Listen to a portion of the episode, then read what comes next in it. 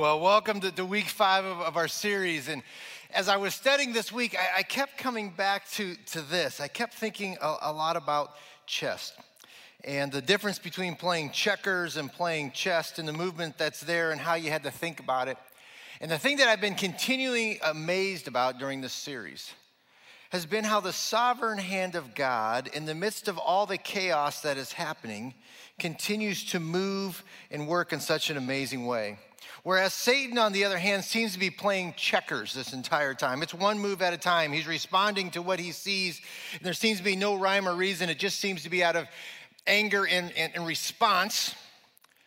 We see our sovereign God moving two steps ahead in the midst of all the process. In no place do we see this more clearly than what we'll see today in the sixth bowl. And as we talk about that, we're going to see a move where, where, Satan makes a move, and it appears like he has the upper hand, like God has made a mistake, and somehow all is about to fall. And what we don't realize is listen, is that in the very next move, it's about to be checkmate. Because our sovereign God is working in the midst of the chaos, in the midst of things that are here.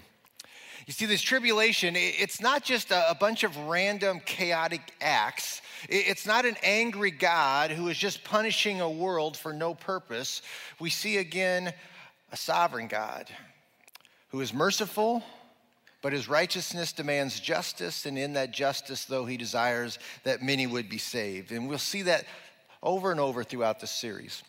So last week, as we kind of catch up speed, uh, last week we ended ended with the sixth trumpet. If you remember, we're in the middle of the tribulation. There are seven, three sets of seven judgments, seven seals, seven trumpets, and seven bowls. And last week we ended with the sixth of the of the seventh trumpets that were there, and we saw the response of mankind two ways upon the justice of God. We saw some who, in the midst of seeing the mighty work and hand of God, humbled themselves and repented and turned to Christ. We saw the gospel being preached by the 144,000 Jews and literally millions coming to know Christ. The scripture says more than we could number make professions of faith. Evangelistic movement. To the exact same circumstances, we see another group of mankind who hardens their hearts, right? returns back to their sin. They double down on their sin. They reject the Savior at, at this point. And sadly, many of them remain in that state. And so, as we closed out the time, we have the seventh angel raising the trumpet to his lips.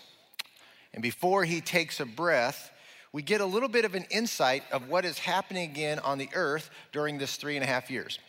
Again, if you remember, the challenge of the book of Revelations for interpreting it and trying to preach it we tend to always want everything to be linear, and the book of Revelations isn't written that way. In the cultural times, there's little pockets of insight. Well, today we're going to get a little pocket on what else is happening in that three and a half years. So if you've got your Bibles, turn with me to the book of Revelations, chapter 11. If you got your phones, go to lexcity.info. All the sermon notes are there that you can follow along with us as we go. And let's continue on. Now, before we jump into this and get going, some of you may be saying, Well, Pastor, this is the fifth week and you're only in Revelation chapter 11. Are we going to get through everything today? Uh, the answer is no. Uh, I don't know what I was thinking that I could do this in five weeks. Uh, so here's what we're going to do we're going to finish the judgments this week. And then we're going to take a little break because we've got some seasonal topics and things we want to talk about. And then we're going to jump back into part two of this leading into Easter, which I think will be really rich. We'll spend some few weeks and hit the second part of this. So that's where we're going to be heading uh, during this time. And listen, if you think the events of this first half have been mind blowing, uh, you ain't seen nothing yet. Uh, the second half of this book is absolutely remarkable and uh, so encouraging and fascinating the things that are going to happen. So that's where we're going to go. We're going to finish off the first part, part one, uh, today, and then we're going to roll into to, uh, part two a little bit later. So as we're preparing for the final judgment, right, for the trumpet to blow, we find an amazing thing. John, who's the writer of the book of Revelations, who's writing his visions, now writes not only what he has seen, but a fascinating thing happens. John now begins to play an active role in the vision that he's going to tell us. So, Revelations chapter 1, and it says this Then I, being John, was giving a measuring rod like a staff. And I was told, Rise and measure the temple of God and the altar and those who worship there. So, John in this vision finds himself measuring with a rod the place where the temple, the foundation of the temple. And he's doing more than just marking out floor plans. Really, symbolically, what John is doing, he's reclaiming the rights of the temple. He's saying, This is the thing. This will be reclaimed, and I, am marking out the rights. Now, if you've ever been to Jerusalem, you've seen pictures like this, and this is a picture from our, our crew that went uh, two years ago. And in the back, you'll see the, the golden uh, dome of the rock, which you have seen many times. It's this Islamic shrine that's right there on the Temple Mount, that whole area there in the city of Jerusalem. It's really fascinating. Now, the thinking has been for years, listen, that in order for the temple to be rebuilt, uh, it would have to destroy uh, the Rock of the Dome, right? If it's going to be rebuilt on that place, there's an Islamic shrine right there. It would have to be destroyed in order to rebuild the temple. Listen, this is hardly a great way to create peace in the Middle East, right? Uh, destroy one of the well known shrines in order to build a, a Jewish temple that's there. But yet we know somehow this has to happen. Well, here's an interesting thing, and I showed you that picture. The last time that we were in uh, in the Holy Lands, again, part of the buzz in the last few years has really been around this conversation of do we really think, and they are having finding archaeological evidence that gives evidence that possibly the temple, the Temple of David, was not actually built uh, right there on the Temple Mount, but rather it was in the upper city, that we might have the wrong location. Here's a picture from when we were there that gives some of the ruins there of, of where they think the temple might have been. Now, think about this. If this is true, and the temple is not there on the mount, now this gives us great opportunity. You can see, if you remember the Antichrist, one of the things he does is he creates peace and the opportunity for the temple to be rebuilt. If the temple is not actually located on the Temple Mount, you don't have to destroy one temple to build another temple. Does that make sense? If that's true, pretty significant things that are happening even before our eyes. So that's the context. Revelation chapter 1, it says, Then I was given a measuring rod like a staff, and I was told, Rise and measure the temple of God and the altar and those who worship there. But do not measure the court outside the temple, leave that out, for it is given over to the nations and they will trample the holy city for 42 months.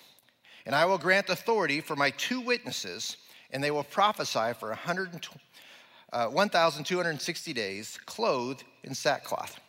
So here's this little insight that we're moving along in the trumpets. Chapter 11 says, let me just bring it back and give you another little picture on what's happening. So we have these two witnesses that show up. So the question is, who are these witnesses and what is their purpose?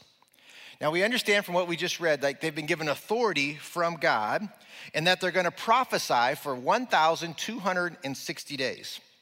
So, how long is 1,260 days? Some of you are already doing math. Remember this, though. They're using the Babylonian calendar. Babylonian calendar was a 360 day year, not 365 like ours. If they're using a 360 day calendar, how long is 1,260 days? You know the answer? Three and a half years that we see. So, as we look at this, let me put that timeline again that we've been working on through here. And if you'll see this first three and a half years of the tribulation, 1,260 days in that context, is really why I think we're looking at the things that are happening on that first half of the first three and a half years of the tribulation. Does that make sense? That way, where we're thinking? So that's why personal opinion, right? Chapter 11, where we're going to look at today, falls within that first three and a half years. So these two witnesses come dressed in sackcloth, a little odd. They come to preach repentance for three and a half years with the authority of God. And here's the other thing they come with they come with the protection of God. Go on to verse 4. And these two olive trees and two lampstands that stand before the Lord of the earth, and if anyone would harm them, fire pours from their mouth and consumes their, fo- their foes. If anyone would harm them, this is how he is doomed to be killed. Now, listen, I don't know if it's real fire that comes out of their mouth, but if it is, that's pretty awesome stuff. I'm telling you what, man, let the haters hate. I'm telling you what, because here comes some fire. You want to come against me? It's s'mores for everybody. I mean, this is a miraculous thing that's happening as we go too far, probably, I know. But the point is listen, it wouldn't take long for news to spread, right? These two dudes dressed in sackcloth, you speak out against them. You're dead within moments. Fire rises either way from them. Now, these two prophets, again, not only have the protection of God, but they also have the authority of God to, to pronounce judgment. Continue on in verse 6. Amazing men. And they have the power to shut the sky, that no rain may fall during the days of their prophesying. and they have power over the waters to turn them into blood and to strike the earth with every kind of plague as often as they desire. I mean, can you imagine this kind of authority and power?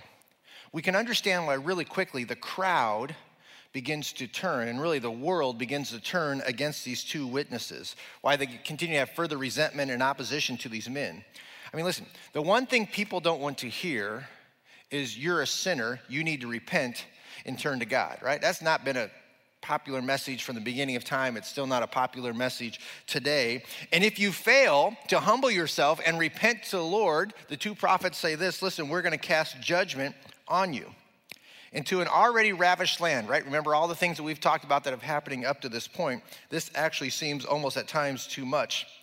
So the lost world begins to hate these men and wish them to be dead because their judgment continues to bring more desolation onto the earth. So, who are these two men that have all this power and authority? Shocker here, believe it or not, there's lots of different opinions. Uh, like everything else that we've studied in his book of Revelations, different opinion on, on thoughts, all kinds of different thoughts. Some of them feel that it's Elijah and Enoch because they're the only two men in Scripture who didn't physically die, so it must be those two.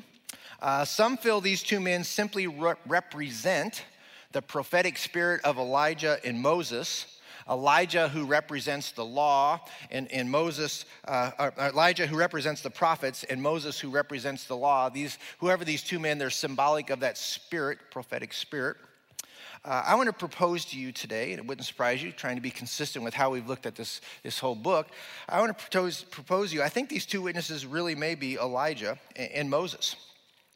In the Old Testament, the book of Malachi, chapter 4, says it this way it says, Remember the law of my servant Moses, the status, the rules that I command him at Horeb for all Israel. And behold, I will send you Elijah the prophet before the great and awesome day of the Lord comes. Reference to what we're about to experience. And he will turn the hearts of their fathers to their children, and the hearts of the children to their fathers. Many will be saved, lest I come and strike the land with the decree of utter destruction. One thought. When I look at the power that's given to these two men, these two prophets, they seem a little familiar to me. Remember Elijah when he was coming against the prophets of Baal, if you remember in the Old Testament? Elijah prayed that the rain would stop. Any guess how long he prayed for the rain to stop? Three and a half years. You begin to see a theme that's here. James chapter 5 says this Elijah was a man with a nature like ours, and he prayed fervently that it might not rain. And for three years and six months it did not rain on the earth. Then he prayed again, and heaven gave rain, and the earth bore its fruit. It's potentially that. If you think about Moses, it doesn't take long to hear the plagues that these prophets are sending out that remind us again of the plagues that Moses used against Pharaoh, the 10 plagues that came. One other thought that I think may give evidence that Matthew chapter 17 at the Mount of Transfiguration, if you remember um, when Jesus is there, Jesus appears with two men. Who are the two men that he appeared with? Elijah and Moses, simply proposing that it's not the first time, maybe not the last time that they've been called into special service. Little side note to all that. When Jesus appears at, uh, back with Elijah and Moses, they're in their glorified bodies, right? They've been in the presence of the Lord. And yet they're still recognized by Peter and James and John. When Jesus appears to the disciples, in the room. They know who he is. He shows his appearance, hands in his holes in his hands and in his feet. So I, I think there's some indication for us again, even at the point in our glorified bodies, we will be recognized by our earthly appearance in some form. So I'm just telling you, like this is going to get an upgrade, but you still may look for a bald guy in heaven. That's kind of what I'm saying. I'm, I'm, i was hoping it was going to be different, but there seems to be some indication there's some things there. So back to the text, right? So three and a half years pass in this time. And the Antichrist can't desolate the temple and set himself up in the temple. Why? Because these two witnesses are there protecting the temple. But when the three and a half years end and the testimony of the two witnesses is finished, here's a marvelous thing, right? The Lord makes one more move and he removes his hand of protection from the two witnesses. Satan responds, and another piece on the board is forever changed. We see this again in verse 7. And when they had finished their testimony, okay, and if we go back to the, can we put the chart back up? My opinion at this point, starting of this verse on, is when we move into the last three and a half years of the tribulation. We know the thing that marks the last three and a half years of the tribulation is right that Satan breaks his peace treaty with Israel and the temple becomes desolate. That's the trigger that's there. So that's why I would put this to the first part, and I think this verse moves us to the second, just an opinion. Verse 7 And when they had finished their testimony, the beast that rises from the bottomless pit will make war on them and conquer them and will kill them. And their bodies will lie in the street of the great city that symbolically is called Sodom and Egypt where their Lord was crucified. For three and a half days, some from the people and tribes and languages and nations will gaze at their dead bodies and refuse to let them be placed in a tomb. And those who dwell on the earth will rejoice over them and make merry and exchange presents, because these two prophets who had been a torment to those who dwell on the earth. So we get this picture, right? end of the three and a half year, Lord removes his hand of protection. The Antichrist kills these two witnesses, and the world watches. Now, that little statement, think about it in John's context in John's time. This idea from John's perspective, like the whole world can see this event, this seems a little bit impossible. It must be figurative. There's no way the whole world could see this event, right? Today, there's no, no, no second thought to us, right? No surprise this could happen. There's simply live stream, right, all around the world at ease. You can imagine there are channels 24 7 focusing in on the two witnesses. I mean, this is, this is nighttime news. Just reporting from uh, Jerusalem today. Three dudes roasted. It was awesome. You know, all these different angles that were there. Uh, you know, this is happening, and now all of a sudden, they're killed front page of all news. Again, I, I, can vision this streaming without any problem. And for three and a half days, they're left there laying dead.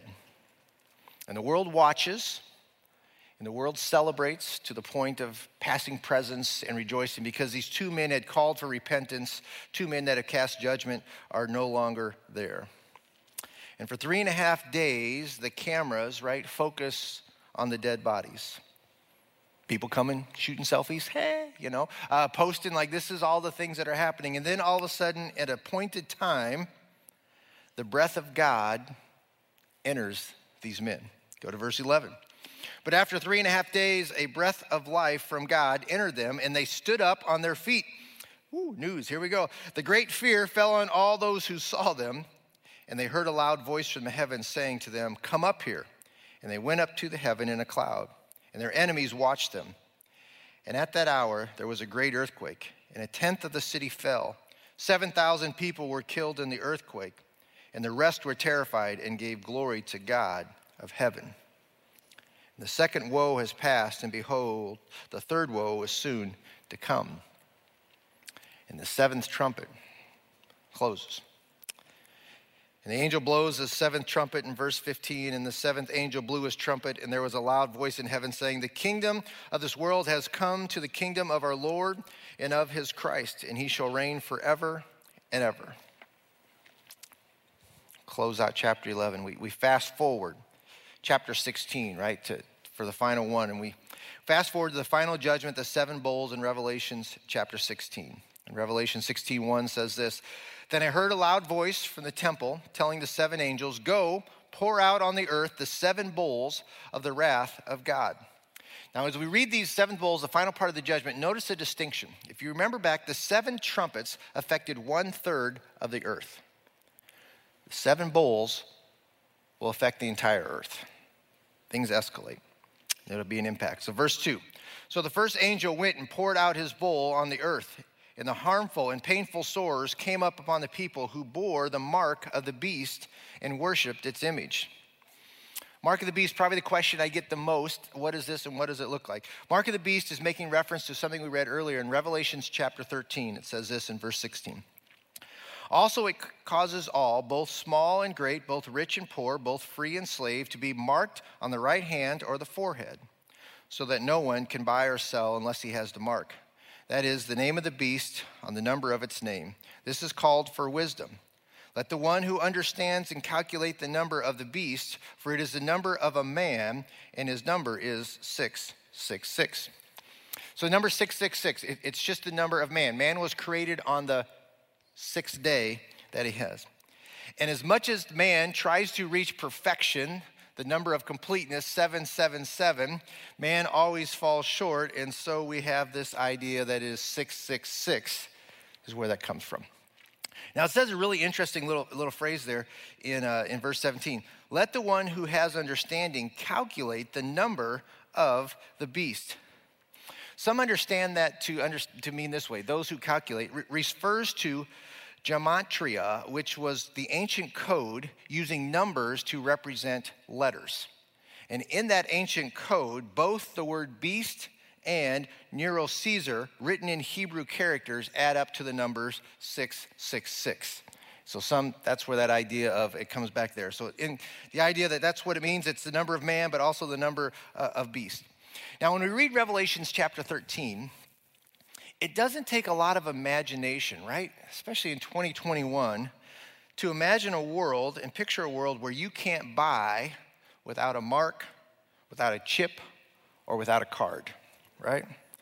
A world where you have to get, who knows what it will be, you have to get a body scan to enter into a grocery store or to buy something or all these kind of things. I mean, it doesn't take much for us to picture how this is possible. In a cashless society, if we move to a global currency that's cashless, again, you would have to have something in order to buy and to purchase.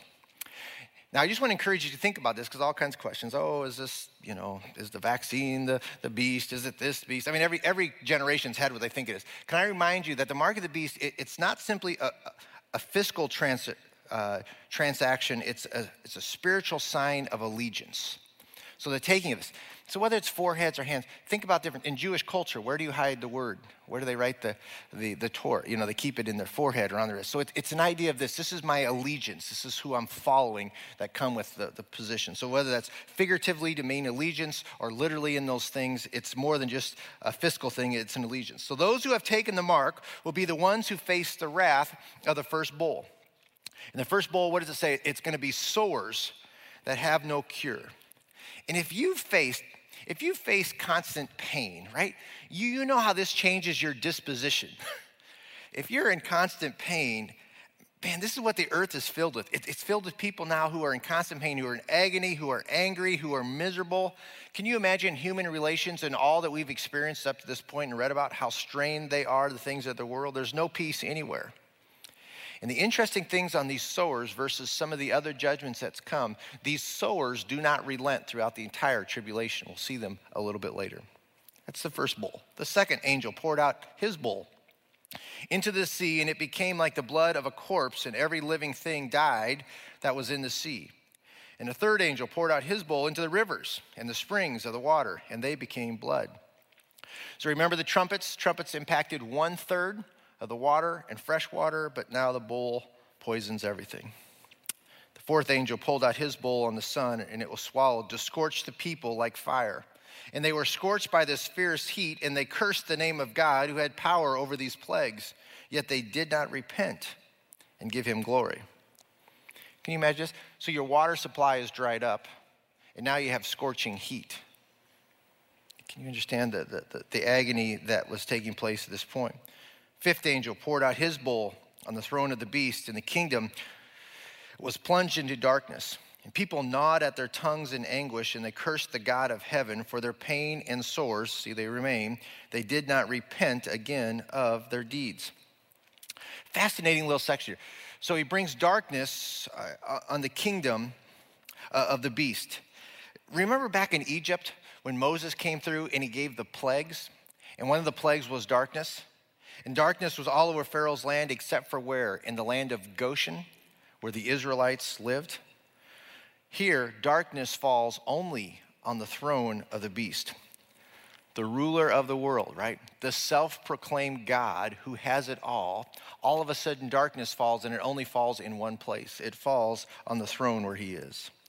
And I love this idea. Can you imagine the world who begins to say, I think what's happening? Darkness is only one place, and it's where the beast is.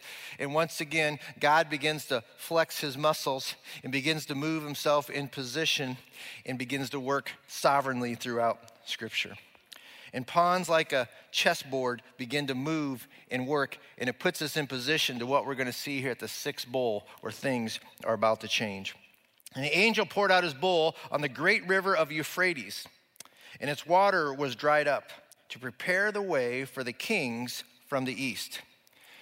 Now, when you first read this, when I first read this, it's like, well, that's not that big of a deal. I mean, we've had earthquakes and hail, and we've had sores, and there's been demons, and now you just dried up a river. I, ooh, careful, easy on the rivers. But, you know, it's this idea of this. The fourth bowl, again, it makes sense why the river dried. The fourth bowl was what? Scorching heat. So Euphrates rivers begins to dry up. Here's what makes this one so significant the Euphrates River is no ordinary river. Uh, five times in Scripture, it's referred to as the Great River. And it's the eastern boundary. Let me just give you a picture of this.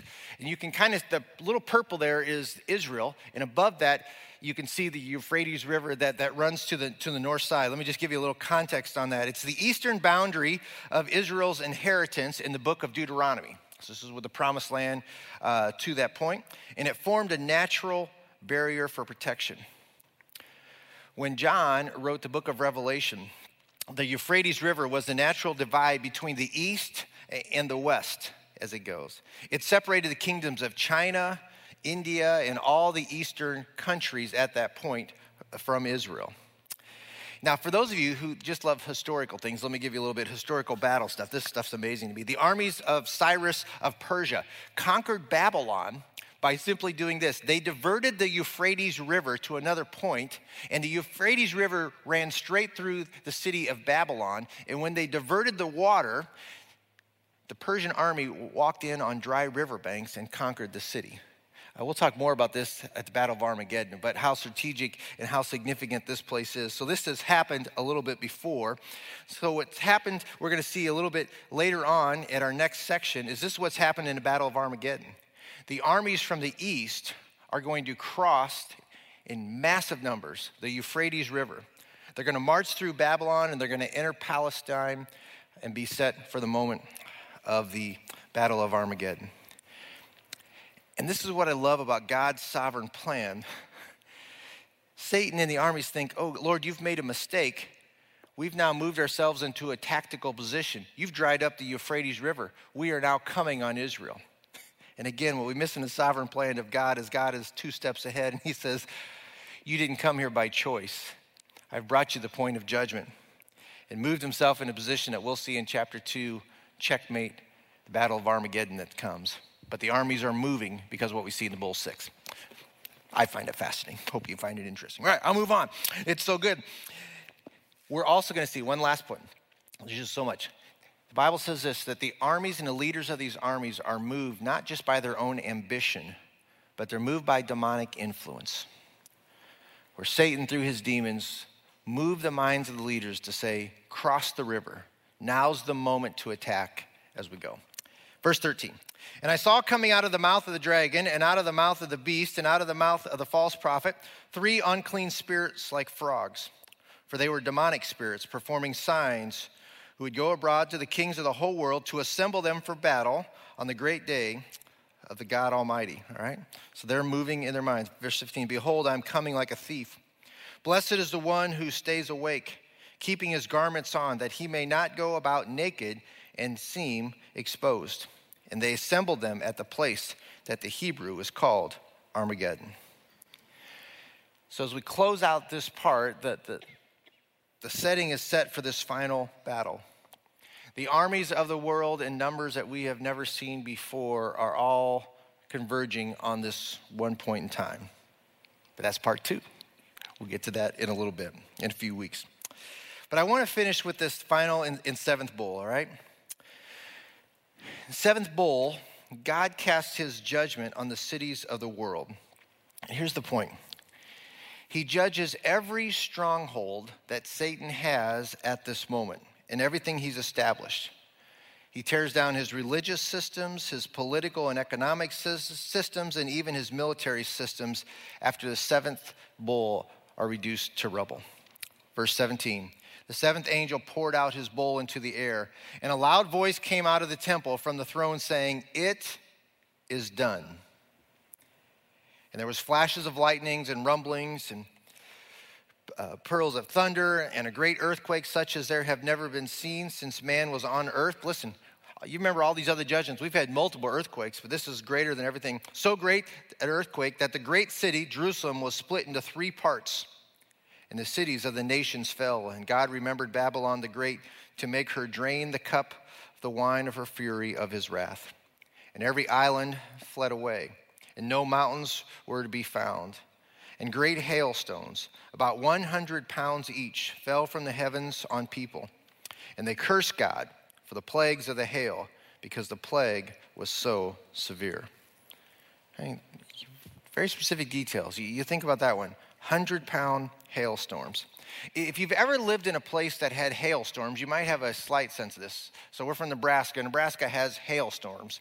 In fact, the first vehicle that Tammy ever, her and I ever bought together, brand new, uh, not too long after we had it, we had a hailstorm. And uh, simply little golf size, a little smaller than golf size hails totaled out the car. 100 pound hailstorms coming. The devastation is re- remarkable. It's bowling ball size stuff dropping from heaven. So, mankind, what does he do, right? We've seen it over.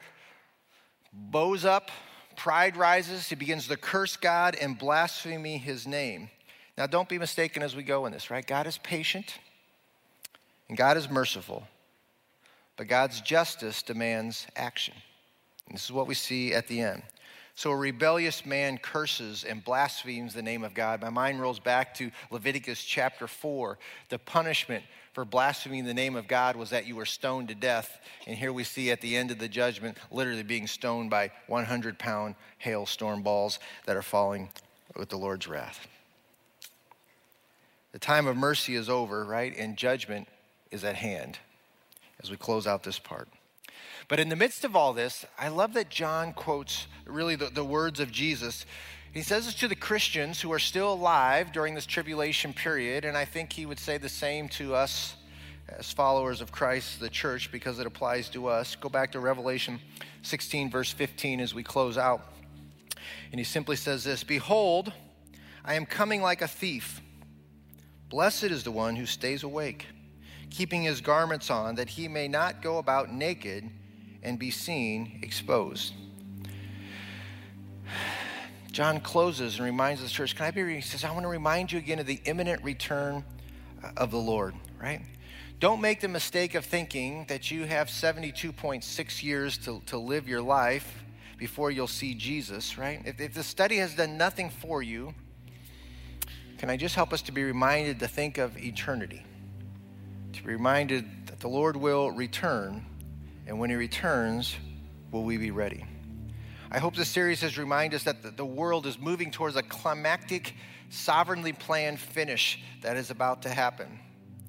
That time is short, and so calculate your days. But I love how John says, in, really the words of Jesus, he says, Don't just watch, watch passively, I want you to live purposely according to, he has this, this unique phrase, you know, keeping your garments on. Here's where that comes from. Um, according to the Jewish historian uh, Mishnah, he says simply there the captains of the temple in Jerusalem would take their rounds to the precincts at night. And if a member of the temple police was caught asleep at his post, his clothes were taken off and burned, and he was sent away naked and disgraced. In other words, he's saying, listen, these men had a purpose, these, these men had a calling, and yet they were found asleep. They were found distracted. They had lost focus. Challenge for us is really the same, right? If the temple guards came to our house, would they find you alert? Or would they find you distracted with the things of this world? Parents, eh, what, what do we in 2021, what are we living and modeling for our children? Are, are we living a life that has a missional purpose, something greater than ourselves with eternity in mind? Or have we just become distracted? Have we become lazy and indifferent? On the day they come, are we found asleep or are we found alert? So today, I just want to leave you and I just want to challenge you again with the words of Jesus. It's the beauty of the book of Revelation. It says, Be blessed, be watchful, and live faithful. Today matters because eternity is coming.